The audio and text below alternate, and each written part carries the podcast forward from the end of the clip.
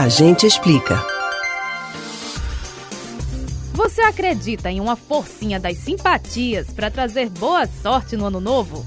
Os brasileiros têm costumes que vão dos alimentos da ceia até as ondas do mar. Mas você conhece as tradições de outros países? A gente explica.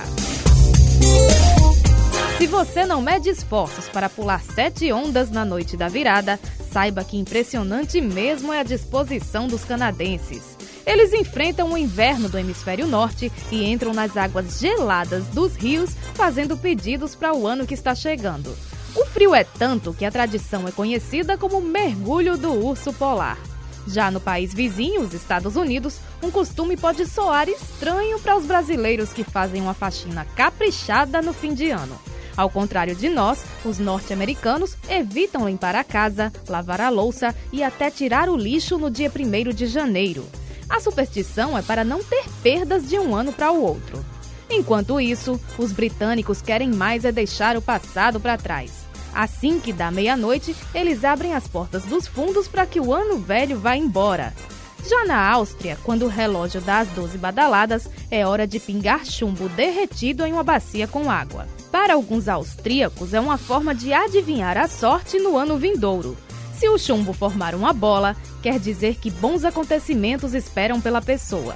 Se for uma âncora, os novos tempos podem ser difíceis. Se surgir uma cruz, é sinal de que o ano que se inicia tende a ser o último da vida do indivíduo.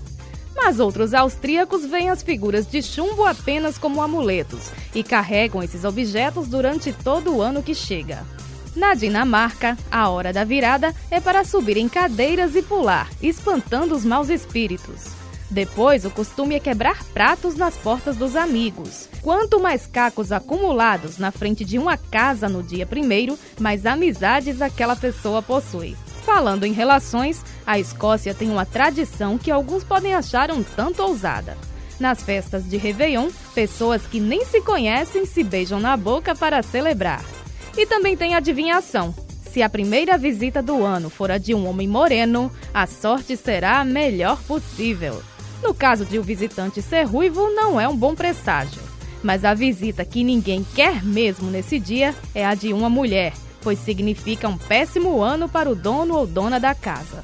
E é para ter sorte que os espanhóis comem 12 uvas ao soar da meia-noite, um para cada mês do ano novo.